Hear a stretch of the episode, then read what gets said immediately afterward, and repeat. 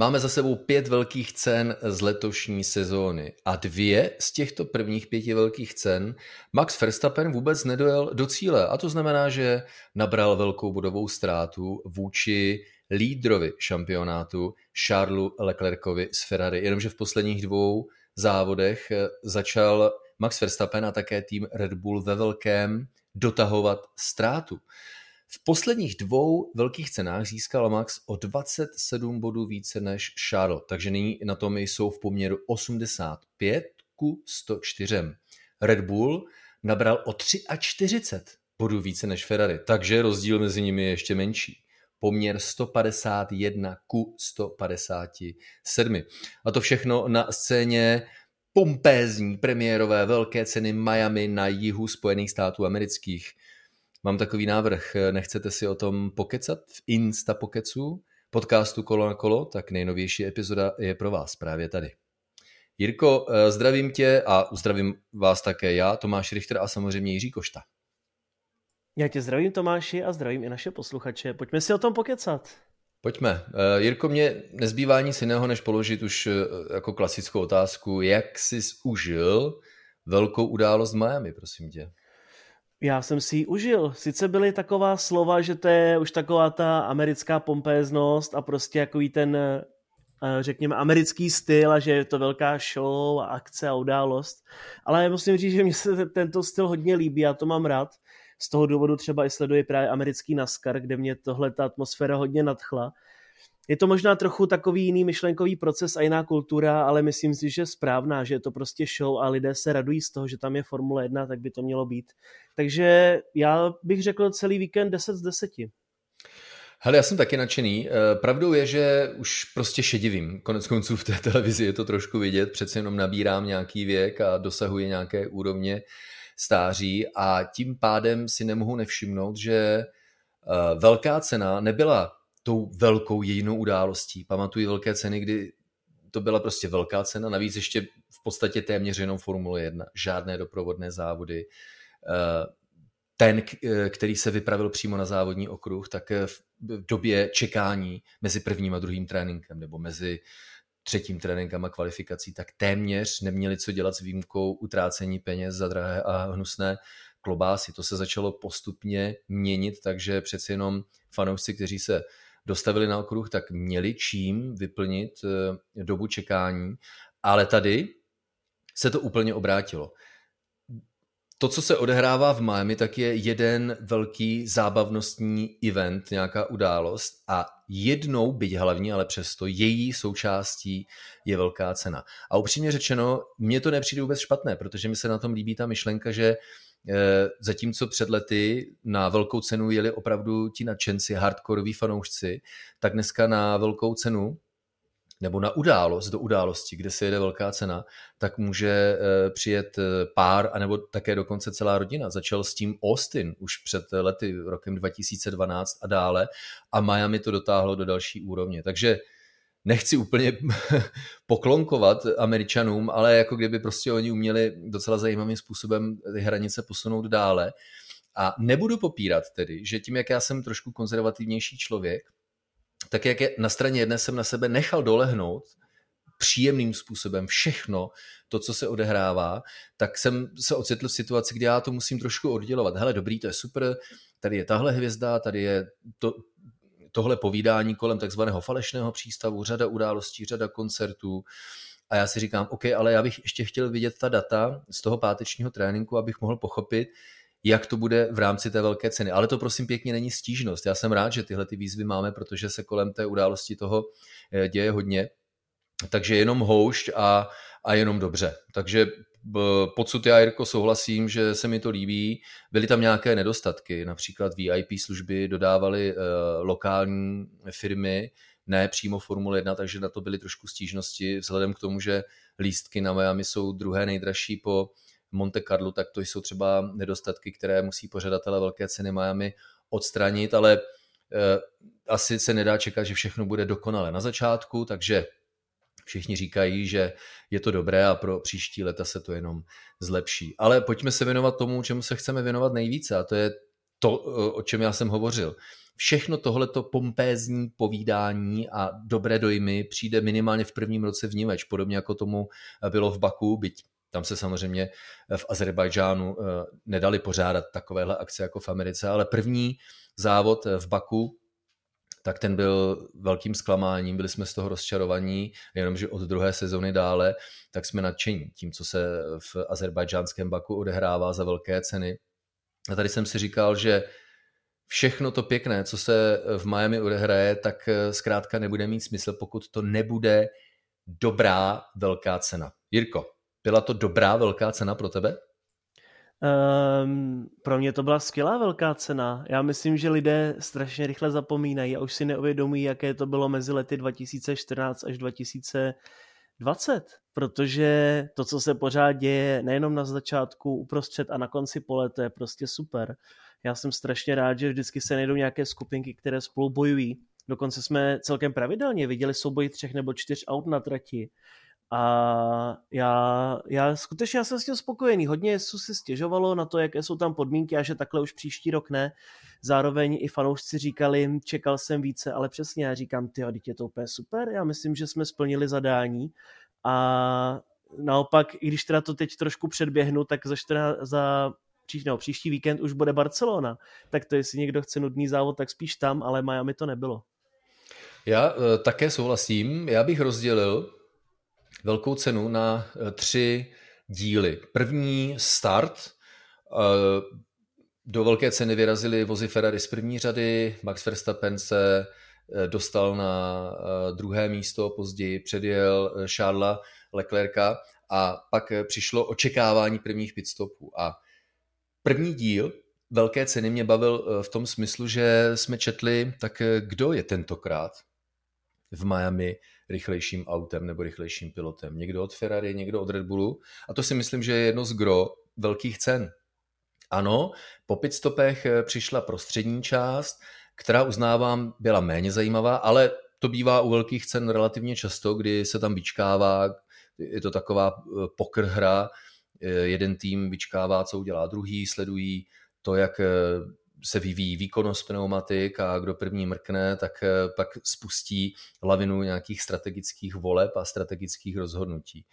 Tak to byla prostřední část, ano, nebudu popírat, říkal jsem si, jestli to takhle podáš do konce, tak to není úplně jako to nejlepší. No ale přišla kolize mezi Landem Norrisem a Pierrem Gaslym, na trať eh, musel safety car, no a nastala velmi dramatická eh, závěrečná fáze, řekl bych takové třetí dějství velké ceny Miami, kdy nějakým zázrakem se Charles Leclerc dostal k šanci eh, vrátit se eh, zpátky na první místo a borci, Jirko, toho měli po závodě plné zuby, tak jako za starých časů. Max Verstappen říká, ale ztratil jsem tři kila, ostatní proti toho měli plné zuby. Carlos Sainze bolel krk z páteční kolize, takže hodně, mně se líbilo, jak Tomáš Henke, můj spolukomentátor, eh, během velké ceny Miami, tak nejprve řekl, no oni jsou hodně vyfluslí. A pak, když jsme vypnuli mikrofony, tak on si dal takhle ruku na pusu a říká, je, to jsem možná trošku přehnal. Já mu říkám, ne, ne, ne, vždyť to nazval, nazval pravými jmény, Jirko. Byli vyfluslí jezdci po velké ceně Miami. Rozhodně a Carlos Sainz ani neměl pití zapojené správně, takže ten jel celou dobu bez pití, proto vypadal tak úplně dehydrovaný a zničený. No a tak ono obecně v Miami je vždycky hodně horko, kor teďko v květnu už to začíná, a to ještě není ta hlavní sezóna, ale tak to prostě je, takže náročné to bylo, ale zároveň si myslím, že to je o čem je Formule 1, všichni to zvládli. Důležité je, že se nikdo nesložil třeba v cíli nebo tak, že neomdlel, protože to se nám takhle už stalo třeba v Bahrajnu v minulosti, například u Fernanda Alonza. Takže ještě to šlo, ale myslím si, že skvělá show a hlavně nakonec ani nepršelo, což mělo, takže také docela zajímavé, jak se to vyvinulo, i když možná by to někteří ocenili. No a ukázalo se, že minimálně v závodě byl tedy Red Bull o něco rychlejším autem, podobně jako na Imole, což uznal šéf Ferrari Mattia Binotto. Přitom víkend pro Red Bull začal podle Verstappenových slov naprosto šíleně. Eh, Verstappen si stěžoval na to, když prohrál kvalifikaci, že si Red Bull jako takový dělá dost vlastních problémů. Začalo to už v pátek, Eh, tím, že Red Bull podcenil úrovně teplot a vlhkostí a během prvního tréninku se začala přehřívat zejména převodovka, tu preventivně pro druhý trénink Red Bull vyměnil, jenomže tam došlo k eh, chybě při zapojení hydraulických eh, konektorů, tím pádem ve druhém tréninku se Max Verstappen v podstatě na trať ani nedostal. A v samotném závěru třetího tréninku, tedy před samotnou kvalifikací, jí všem hrklo, když Max Verstappen dostal s Mikamálem své auto, rozbil o bariéru z pneumatik. Co to způsobilo? je, že se Max Verstappen vůbec nedostal k šanci vyzkoušet si start, tak jak se to děje na konci všech tréninků. To znamená před startem velké ceny, na rozdíl od řady jiných pilotů vůbec netušil Max Verstappen, co ho na startu čeká. O to, Jirko, bylo větší překvapení, že nejenom, že se odpíchl docela dobře, ale přespurtoval eh, Carlose Sainze hned po startu navíc na eh, rovince, která do první zatáčky je hodně krátká. Jo, vyšlo to dobře, povedlo se to perfektně, ale ono se právě hovořilo o tom, že ti jezdci, kteří startovali z lichých pozic, takže 1, 3, 5 a tak dále, že budou mít určitou výhodu na startu, ale ono nám před závodem pršelo a to právě bylo důsledkem toho, čeho si všiml i Fernando Alonso a měl právě ten svůj dobrý start, kdy poskočil o čtyři pozice, protože on hovořil o tom, že se prostě ty nečistoty smily, že na trati nebylo žádná guma, žádné kameny a tak dále takže i on z té pozice relativně špatné na startu, přestože startoval také z liché stopy, tak potom se nadspal na vnějšek, nikoliv na vnitřek, jako většina jezdců a tam právě byl také potřebný grip a mohl toho využít. No a podobně to bylo právě i u všech ostatních, takže neměli jsme tam někoho, kdo by vyloženě zaspal, ale spíše pak až do té první zatáčky se nám to tak různě štosovalo a to je takovým zvykem, když se jede na trati, kde se ještě předtím nestartovalo. Máš pravdu, eh, startovat třetí bylo přeci jen podobně jako na Imole, na té liché pozici, eh, malinko lepší, eh, než startovat ze druhého místa. Na to právě doplatil Carlos Sainz, kterého v první zatáčce po vnější straně Max Verstappen objel. Další rozdíl mezi Red Bullem a Ferrari spočíval v tom, že Red Bullu se delší dobu zahřívaly pneumatiky. On ten výkonnostní rozdíl mezi nejtvrdší bílou sadou a prostřední žlutou sadou nebyl tak velký, ale Red Bullu trvalo delší dobu, než dostal pnou do provozní teploty. A uh, už po kvalifikaci měl Charles Leclerc obavy z rychlosti Red Bullu na konci rovinek. To je taková e, devíza Red Bullu v letošním roce minimálně v úvodních závodech, ale v Miami uh, nastal jeden velký, nebo jedna velká změna. A to je, to je, to je to, že ze zatáček nebylo Ferrari výrazně rychlejší při rozjezdu než Red Bull. Na tom byly oba vozy podobně. Ono je to hodně dáno tím, Mirko, a tady se dostáváme ke zajímavé situaci.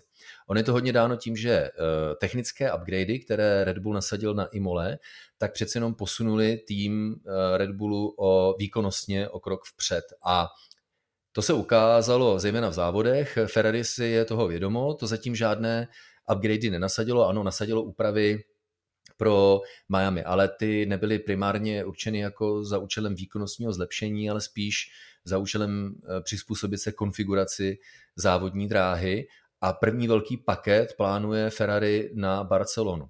Je tady jeden velký rozdíl, už jsme zmiňovali v některé z minulých epizod, že zatímco do loňského roku nebo do předloňského roku, tak týmy nasazují technické novinky nebo nasazovali technické novinky během každého závodu.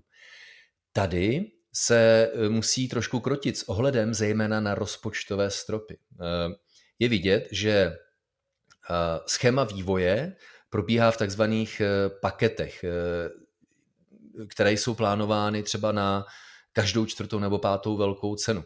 A když si vezmeš, že fanoušci Ferrari mohou být zklamaní z toho, že Red Bull byl rychlejší ve dvou závodech, ale Ferrari závodí s autem v té výchozí konfiguraci ze začátku, ze začátku sezóny a v Barceloně chystá nasadit eh, další balík, což je jeden velmi zajímavý faktor v tomto souboji, protože eh, Mattia Binotto to po včerejším závodě označil jako za šťastnou porážku, tedy že ano, startovali jsme z první řady se dvěma vozy, v cíli jsme na stupních vítězů byli na druhém a třetím místě, ale s ohledem na to, že Red Bull nasadil technické novinky už na Imola a my pořád nic, tak to nazval šťastnou porážkou, protože ten výsledek právě s ohledem na příslip toho, jaké zlepšení by Ferrari mohlo nasadit v další velké ceně, tak jako nevypadá úplně špatně. To jsou, to jsou všechno fascinující elementy nejenom na závodní dráze, ale v tomto ohledu hlavně v pozadí, co do vývoje jednotlivých formulí, Jirko.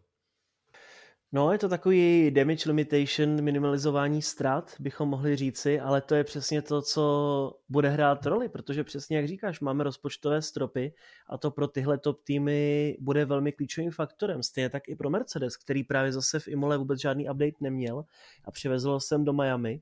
No a přestože třeba ty středopolové týmy na ten maximální rozpočet ani nedosáhnou, protože zkrátka nemají peníze, tak pro ty top týmy to naopak je hodně důležité a bude to, bude to hrát velkou roli v průběhu sezóny. Myslím si, že to je i jeden z důvodů, proč Mercedes nemůžeme považovat za kandidáta na titul, protože mají zase to o něco stížené, tu situaci. No a naopak teďko, jak říkáš, do Barcelony přijede Ferrari s velkým balíkem, údajně je to nějaká ztráta dvou desetin, říkal Mattia Binotto, co se týče jednoho kola, ale pořád je to hodně dobré, hodně silné a samozřejmě Red Bull hlavně musí zapracovat na těch svých technických problémech. No přesně jak říkáš, protože jednak Verstappen to naznačil tím, jak Red Bull netrefil technický úvod víkendu, ale zejména kolem 18. 19. kola, tak najednou Pérez ztratil na Carlose Sainze před sebou během dvou kol 7 sekund, kdy nejspíše vinou selhání senzorů došlo k horšímu fungování pohonné jednotky a e, Sergio Perez ztratil na výkonu, což on sám označil jako základ, protože pak už v podstatě byl odsouzen eh, k marné stíhací jízdě. Eh, do cíle tedy nakonec dojel na čtvrtém místě. My se ještě dostaneme k tomu, co se stalo za safety kárem, ale přesně jak říkáš, eh, další technické problémy, které si ten, kdo je uchazečem o titul mistra světa, nemůže dovolit. Na straně druhé je to nová technika, zejména auta se dynamicky chovají úplně jinak. Jinak pak to má vliv na eh, fungování, zejména spolehlivostní fungování všelijakých prvků, elementů, technických součástek, senzorů, softwaru, celé pohonné jednotky. A byl to Sergio Perez, kdo měl zase eh, komplikace. Eh, takže Max Verstappen a Sergio Perez se shodují v tomto ohledu, že musíme si dávat pozor na nespolehlivost a současně Ferrari nasadí technické novinky. Takže jak říkal, on to už, Matia Binotto, šéf říkal na začátku sezony, no počkejme si prvních pět závodů, vidíme, jak na tom budeme, ale oni už podle mého názoru předem věděli, že velký technický balík novinek nasadí pro šestý závod, takže nás trošku teďka nechávají v napětí. A malinko možná tím předbíhám, jo, ale vypadá to, že se máme na co těšit a jakkoliv to vypadá, že Max Verstappen s Red Bullem hodně rychle dotahují Ferrari, tak čistě teoreticky minimálně by další velká cena měla být dalším výkonnostním skokem, nějakou výkonnostní proměnou, takže ale i kdybychom nevěděli, že se to stane, tak po pěti závodech z 21 nebo ze 23 nebo z kolika, či kolik se jde velkých cen letos, ty brdě, teď mě to úplně vypadlo. no, no, mělo by se jít 23, ale protože se zrušilo Rusko, tak jich je zatím 22. Nevíme, jestli bude náhrada za Grand Prix Ruska ještě. No, to se rozhoduje a máme za sebou pět velkých cen, takže nemůžeme říct, že je rozhodnuto, že jo? Zdaleka ne, ale já osobně zase mám rád ty takové ty související příběhy z minulosti a tady mi to přijde podobně jako v sezóně 2005, tehdy mezi Renaultem a McLarenem, nebo Kimem Raikkonenem a Fernandem Alonzem, kdy prostě McLaren byl lepším vozem, ale ta technika to nezvládala a nakonec si stála oba jezdecké tituly. A obávám se tedy, že u Red Bullu, pokud se teda nic nestane, jakože to budou mít hodně těžké, protože Sergio Pérez říkal, že prostě oni nevědí, co je za problém, protože pokaždé je to, pokaždé je to něco jiného, pokaždé je to jiné, pokaždé, pokaždé je to jiný problém.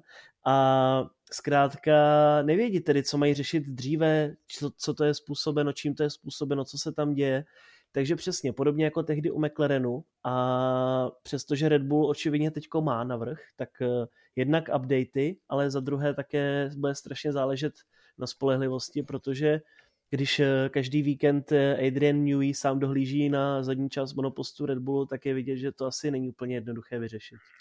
No a vem si právě, jaké detaily rozhodují o tom, jaký výsledek zajedeš na konci velké ceny, protože Carlos Sainz během svého pitstopu měl eh, problémy s výměnou eh, pravého předního kola, což jej zdrželo natolik, že by jej Sergio Perez předjel. Nebýt právě těchto Perezových problémů. Takže Sergio Perez, nebýt této kombinace, kterou jsem právě zmínil, tak by byl na bedně, ale na kdyby se samozřejmě ve sportu nehraje. To je spíš fakt jenom doklad toho, že nezveličujeme, když nastane problém ten a tam takový, který má za následek sekundové zdržení. Perez přišel o 7 sekund, to je v měřítku Formule 1 enormní. Takže i tyhle věci si myslím budou rozhodovat eh, velké ceny, tedy nejenom rychlostní potenciál, na který mají jednotlivé formule, ale i, i tyhle jednotlivé chyby. Drobná selhání, chyby v boxech, které rozhodnou o tom, eh, jestli to bude více anebo méně mistrovských bodů, které pilot na cílové čáře eh, sebere. Jirko, eh, to byl nádherný souboj mezi Red Bullem a Ferrari. Dalším nádherným soubojem byl George Russell versus Lewis Hamilton. George Russell, další top 5 umístění. Nepovedla se mu kvalifikace a proto Red Bull nasadil takovou strategii, že, ho, že jeho vůz osadil nejtvrdší žlutou sadou pneumatik a nechal jej jet, co to půjde, tedy takzvaně co nejdelší první úsek závodu. Strategie tahle konzervativně celkem jednoduchá, tak jak postupně odpadávají všichni piloti tím, že staví v boxech, tak se pilot, který jede dlouhý první stint, posouvá směrem nahoru a podle toho, kam se prokouše, kolik sekund dokáže nakousat, tak jestli z 12. místa se posune třeba na 8. tedy na body, tak je to dobré. Russellovy pneumatiky fungovaly, až došlo k situaci, kdy uh, byl Russell v podstatě pozván, když to takhle řeknu, do boxu a on říká, hele, pneumatiky držej, jede se mi dobře, zajíždíme dobré časy, tahle strategie funguje, počkejme, jestli na trať náhodou nevyjede safety car nebo nebude aktivován virtuální safety car. Bác! No tak George Russell, ty jako kdyby uměl číst budoucnost, Jirko.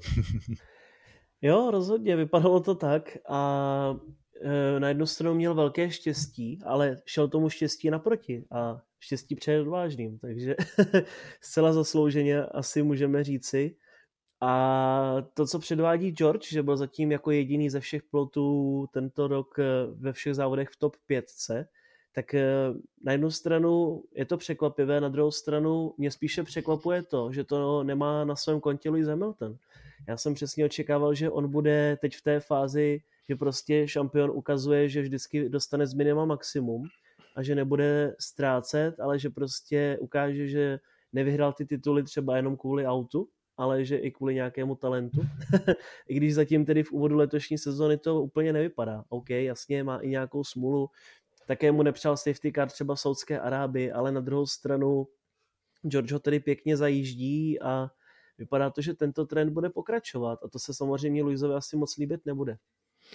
No ale eh, já tímto odkážu na eh, předchozí epizodu podcastu Kola na kolo, kdy jsme v podstatě se snažili vysvětlit, proč je tak enormní rozdíl v cíle velké ceny Emilia Romagna, rozdíl devíti míst, že takový výkonnostní rozdíl mezi piloty není. Konec konců podívej se, jak dopadla kvalifikace v Miami. Eh, Lewis Hamilton eh, překonal George Russella výrazným způsobem a objektivně George Russell eh, měl štěstí na safety car a proto skončil před Lewisem Hamiltonem, což opět, protože mně přijde, že to nebylo úplně pochopeno, ta předchozí epizoda, respektive její důležitý detail. Já jsem přesvědčen, minimálně na bázi těchto několika závodů, že George Russell je mírně lepším pilotem ve vztahu k technice, kterou mají k dispozici, než Lewis Hamilton, protože oba dva začínají na nule s novou technikou jako všichni ostatní. A tím, jak to auto brutálně nestabilní, tak z dob Williamsu a tím, že George Russell, mladá generace, jsou vychováváni trošku jinak, mají jiné zkušenosti, tak si myslím, že George Russell je skutečně teď lehce šikovnějším, nebo lépe se mu daří. Vem si tu řadu chyb během velké ceny eh, ze strany Luise Hamiltona, tak já neříkám, že George eh, Russell, respektive že Lewis Hamilton pořád lepším pilotem než George Russell v téhle fázi sezóny, ale určitě to není tak, že by George Russell pojížděl Lewis Hamiltona. To je zkrátka termín, který mi přijde neúctivý vůči Hamiltonovi. To, že se Russellovi daří, já jsem za Russella jenom rád, ale nepřijde mi to úplně sportovní, protože jasně, tak eh, lidé budou říkat, zejména ti, kteří nemusí Luise Hamilton, no jo, podívej se, to kdyby přišel George Russell dříve, to bys neměl sedm titulů mistra světa, ty 0-1, ale Lewis Hamilton není nula. A to jsem se snažil v podstatě nastínit. To, že měl George Russell štěstí, tak souhlasím štěstí před připraveným. Šel naproti, ale on šel naproti tomuto štěstí tím, že se mu nepovedla kvalifikace, musel eh, nasadit jinou strategii, vyšlo to nádherně, ale hlavně co vyšlo nádherně a co se mi líbí, takže je Mercedes, tedy Russell a Hamiltona, nechá očividně bojovat a dokonce se dvakrát předjeli eh, v, ve velké ceně, byť poprvé se to zjevně podle sportovních komisařů nestalo úplně podle pravidel. No, bylo to hodně zvláštní, protože dokonce přímo FIA nařídila Mercedesu, aby George vrátil pozici Luisovi, protože údajně zkrácením trati získal výhodu. A to mě hodně překvapilo, protože FIA řekla před začátkem sezóny, že ne, ne, ne, my už do toho kecat nebudem, je to na každém z jezdců a buď to budeme trestat nebo nikoliv. No a najednou zase do toho hodila vidle, takže to úplně moc nechápu. Obecně, obecně ty tresty, co byly jakoby tenhle ten víkend a že se třeba třikrát vyšetřovala jedna věc, to jsou takové zvláštní věci. Chtěl jsi to nějak doplnit? Ne, ti jenom říkám přesně, to byly moje myšlenky. Hele, tak na straně jedné, na straně jedné, uh, ředitelství závodu říká, už nebudeme upozorňovat předem, ale vraťte pozici, vraťte pozici. To prostě je na vás, jak si to usoudíte sami mezi jezdcem a týmem a nebudeme vás prostě vyzývat. A teď ta výzva přišla. A ti, kteří fandí George Russellovi, oni si asi budou myslet, že e, nejsem jeho podporovatelem. Ještě jednou upozorňuji, já přeji úspěch všem pilotům, ale to je prostě jakýsi nadhled celého toho šampionátu. Mně nejde o nic jiného než o konzistenci, aby fungovala nějaká integrita sportu. To má souvislosti s velkou cenou Abu Dhabi v loňském roce a to má souvislost s tím, že když e, ředitel závodu řekne, už nebudu upozorňovat a pak upozorní, a vydá pokyn, tak tomu prostě jednoduše nerozumím.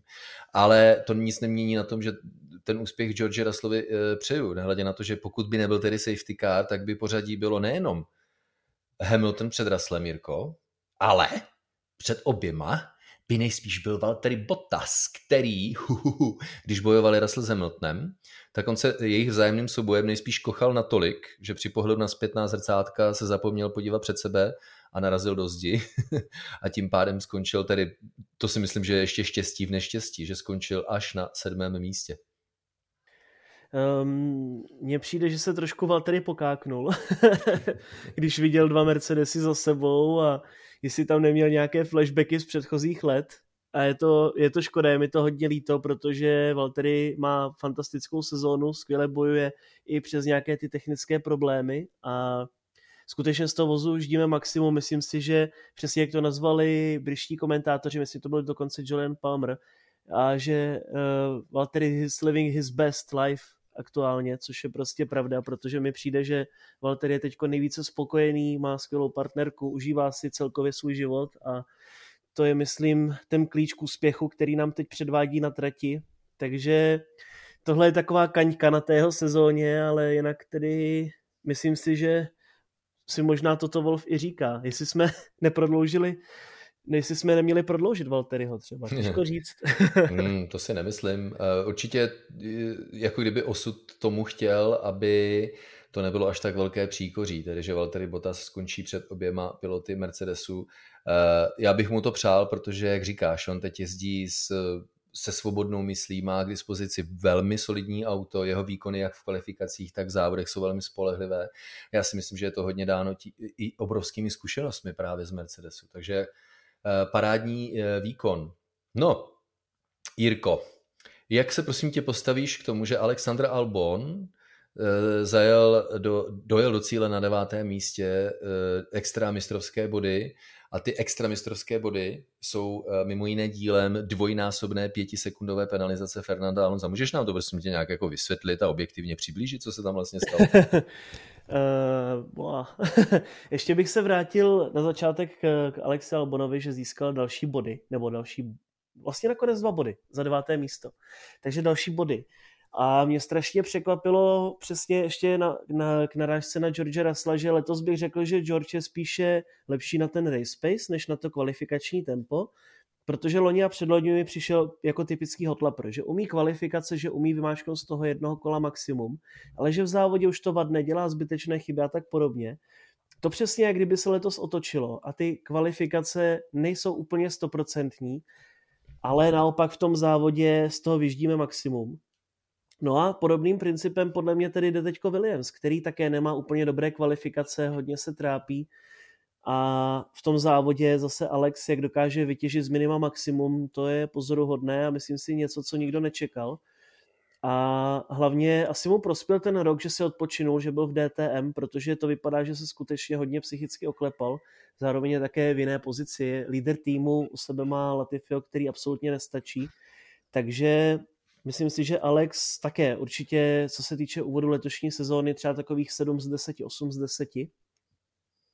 No a proč se o tom bavíme, tak eh, to všechno odstartovala vlastně kolize mezi Pierrem Gaslem a Fernandem Alonzem v první zatáčce, kdy já osobně si myslím, že to spíše, když už tak byl race incident, protože Fernando Alonso už tam byl nakouklý, ale Pierre Gasly, jak kdyby mu to bylo jedno a prostě ho tam zavřel do té zatáčky. Nicméně komisaři rozhodli tak, že dostal Alonso pětivteřinový trest, Pierre Gasly pokračoval dále v závodě, Alonso také, nic se většího nestalo. I když těžko říct, protože potom zase Pierre Gasly právě vyjel mimo trať o pár metrů později a když se vracel na trať, tak se střelil Landa Norise.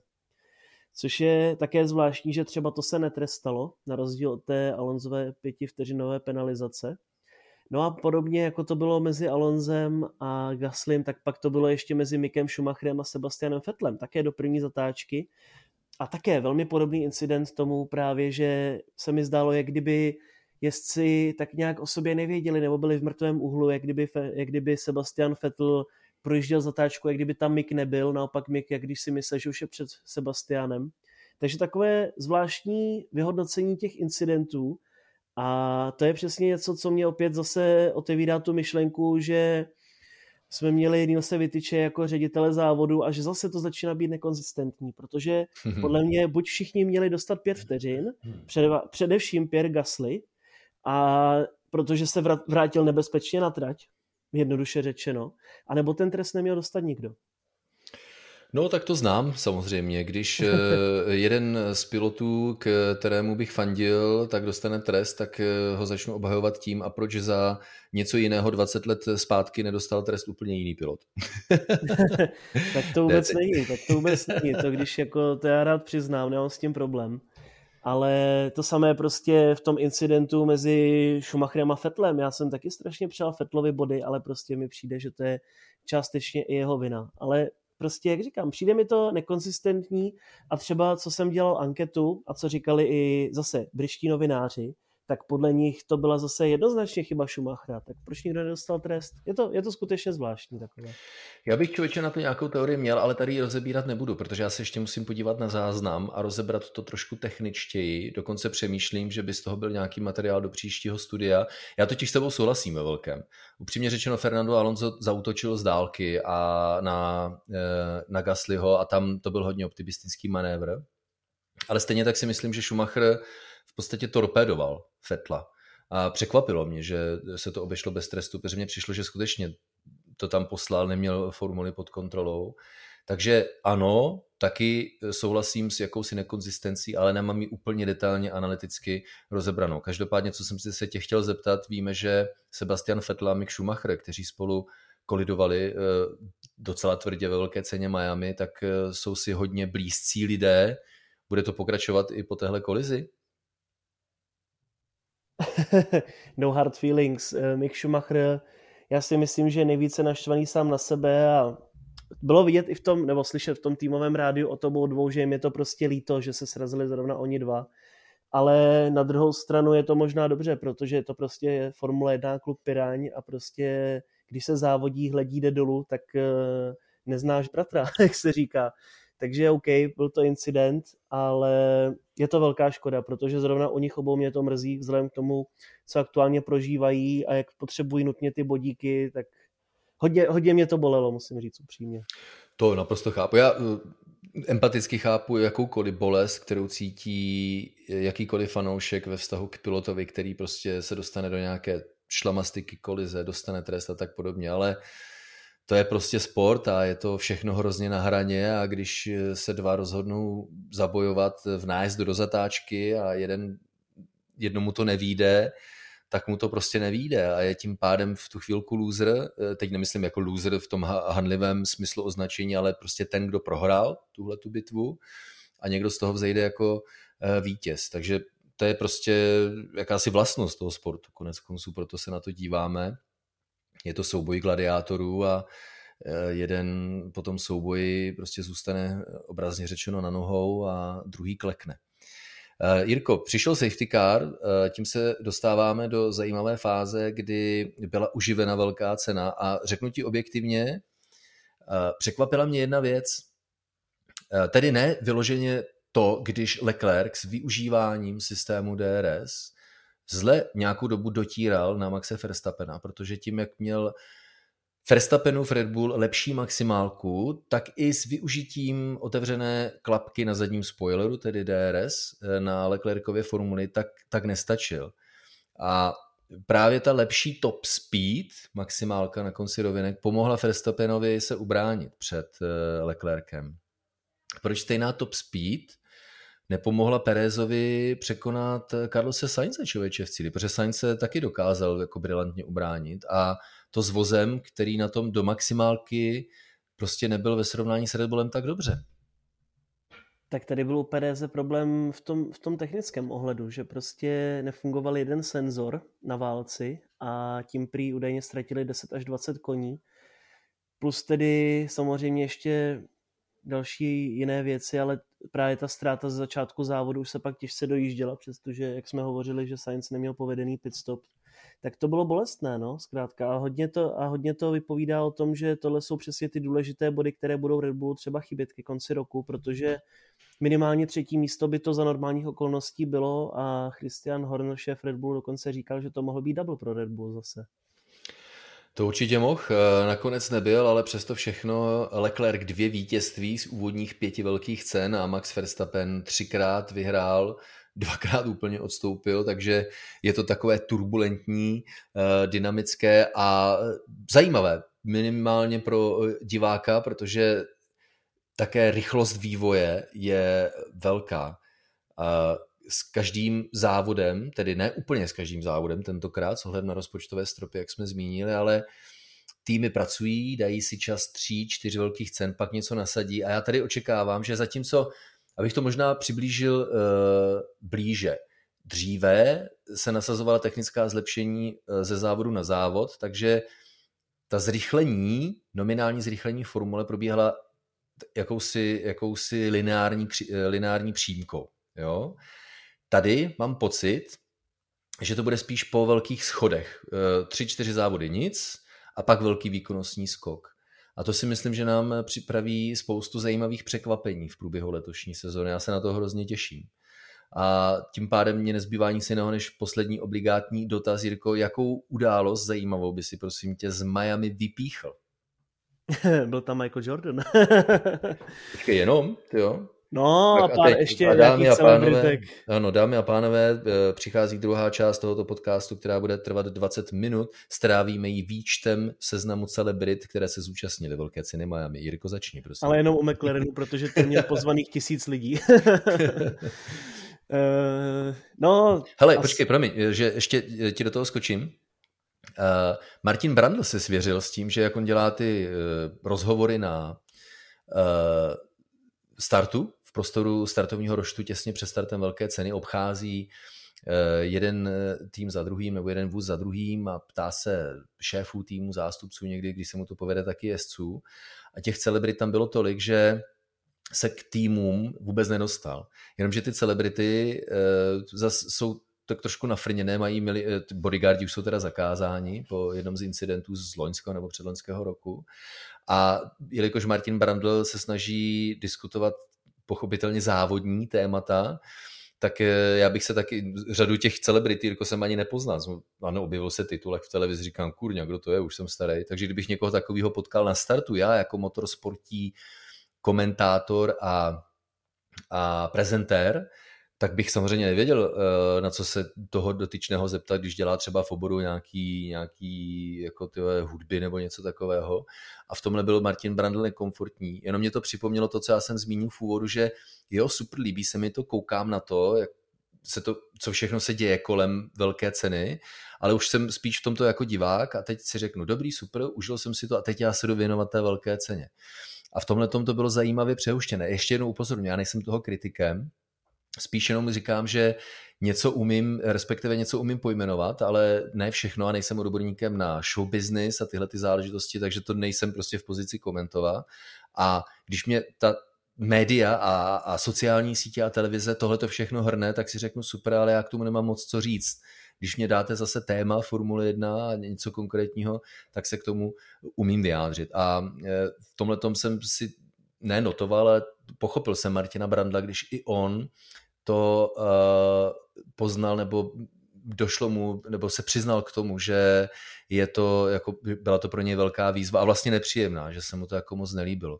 Což on taky nebral jako kritiku, ale zkrátka musíme si říct, jestli to je teda velká cena Miami, anebo je to nějaký, nějaká, nějaký velký Miami festival a jednou z jeho součástí tady na stage na stage F1 se to jmenuje, tak se zrovna náhodou koná Formule 1, pokud byste chtěli vidět první trénink, dostavte se v pátek v tu a v tu dobu, pokud byste chtěli vidět nedělní závod, dostavte se v tu a v tu dobu na tuhle tu stage, tak pak by to mělo smysl, ale nejsem samozřejmě schopen odkomentovat eh, odborně jako celou, celou tu událost, protože toho bylo hodně, ale líbí se mi to, jak to dělají, protože pochopitelně se Formule 1 tím pádem veze na vlně téhleté řekl bych, silnější popularizace a e, rostou diváci a tím pádem roste i obchodní úspěch toho sportu a tím pádem budou e, na tom týmy lépe co do rozpočtových stropů, e, stropů, ale také co do zájmu ze strany sponzorů a je to celé zdravější a opravdu se třeba jednoho dne dočkáme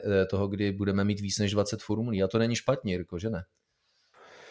No, právě teďko se spekuluje hodně o tom, že Michael Andretti scháněl podpisy právě v pedoku na to, aby se mohl připojit do Formule 1, což eh, mu už polovina nebo větší polovina podepsala podle nějakých fotek, co jsme vyskoumali, ale třeba takový Toto Wolf řekl, že my jsme exkluzivní klub a že takovéhle příživníky tam úplně nechcem.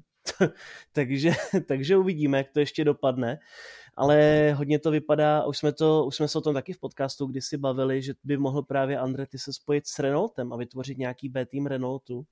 No a ještě tedy, když hovoříme o tom gridu, tak ještě bych na to chtěl navázat, že přesně já na druhou stranu vlastně nechápu, proč s těmi lidmi se dělají rozhovory, protože my všichni, co si to zapínáme na F1 TV, tak chceme vidět eh, Maxe, Luise, George, Fernanda. Na, na, sport, a... na, sport, na Sport 2, jo, promiň, na Sport 2, nezlob se, jo, sorry. Na Sport 2 jsem tě Jasně, jenže, jenže, jenže byste to tam neměli, že jo, právě tyhle, hmm, tuhle tu část. Ale my, my, tam máme úplně jako jinou mega show, víš, a to je hodinu před závodem, máme se Studio F1, možná, jako s daleko, větší, s daleko většími celebritami. ne, teď, teď už to trošku jako, eh, teď už to trošku neschazuju, ale eh, snažím se s tou dělat vtip a nechci schazovat jedno ani druhé. No, Ale jasně, povídej, dokončím, jasně. dokončím myšlenku. Jirko, jasně, jenom v té návaznosti na Martina Brandla, že prostě přesně minulý rok třeba v Monaku jsme tam měli na pódiu Serenu Williams, úspěšnou tenistku, vele úspěšnou tenistku, o tom bys mohl zase vyprávět ty. A ona vlastně řekla, no to byl skvělý závod, všichni závodníci předvedli super show. A ani vlastně neví, kdo tam jezdí, tak čemu ten rozhovor je? Úplně k ničemu. Jo, je, je jasný, že ti všichni řeknou, že to je super, že tam můžou být, protože nejenom, že to super je, ale zároveň to mají ve smlouvě. Nemůžou říct, že se jim to nelíbí. Takže je to takové zvláštní. Třeba právě ještě na Sky Sports F1, myslím, že to bylo, teď se nejsem úplně jistý, to také bylo ještě na F1 TV, tak třeba tam byl rozhovor eh, s dánským fotbalistou, což pro mě teda absolutně přidaná hodnota nula, bez urážky, ale máme prostě exkluzivní Formuli 1, skvělou platformu a všichni sem přijeli především přesně kvůli tomu Maxovi a Charlesovi a Carlosovi, a tak v tom případě nechápu, proč se tam takhle dávají ty celebritky. A to ještě samozřejmě byly ty známější, bylo tam strašně moc eh, třeba content creatorů a takových lidí, youtuberů, tiktokerů a tak podobně. A vlastně lidi, kteří ve většině případů moc lidem nic neříká, protože jsou třeba z Británie, takže takové hodně, hodně zvláštní to bylo, ale co se týče té show a všeho, co Miami mělo mít, tak si myslím, že to stejně splnilo účel. Jirko, na straně jedné si myslím, že v tomhle se bude Formule 1 ne trošku hledat, bude to ladit. Na straně druhé mě to naopak přijde velmi pochopitelné. Nám, hardcore fanouškům, to přijde hrozně divné. Ale teď si vím, že Formule 1, těch hvězd tady teda bylo jako mrtě, jo, ale na jiných velkých cenách uh, když se vedení Formule 1 eh, rozhodne eh, pozvat nějakou hvězdu, kterou třeba my jako hardkorový fanoušci moc neznáme, tak on má třeba na Instagramu nebo na Twitteru třeba několik milion fanoušků. A jediné, co dostane výměnou nebo proti, protihodnotou k tomu honoráři, který si tahle ta celebrita vezme za účast, tak je třeba, hele, jsem tady na Formule 1, je to naprosto super. A tohle se jedním takovým příspěvkem dostane k milionům lidí. A já si myslím, nejsem odborník na sociální sítě, to je spíš takový jako pocitový vnímání, ale e, já dokážu naopak pochopit, proč to dělají, protože to šíření povědomí o Formuli 1 mezi miliony, co miliony, desítky a možná stovky milionů lidí je extrémně efektivní. Takže nám, nám to může přijít divné, nám, eh, hardkorovým fanouškům, ale ten, to rozšíření dosahu a, a dopad, eh, nebo zásah, jak se taky třeba někdy říká, tak, eh, tak je prostě enormní. A musím objektivně uznat, že mě to jako přijde jako fascinující. Přijde mi to divný, co by konzervativní osobě, ale dokážu to pochopit, protože tohleto šíření Formule 1 mezi miliony a miliony dalších lidí je extrémně efektivní. Jirko.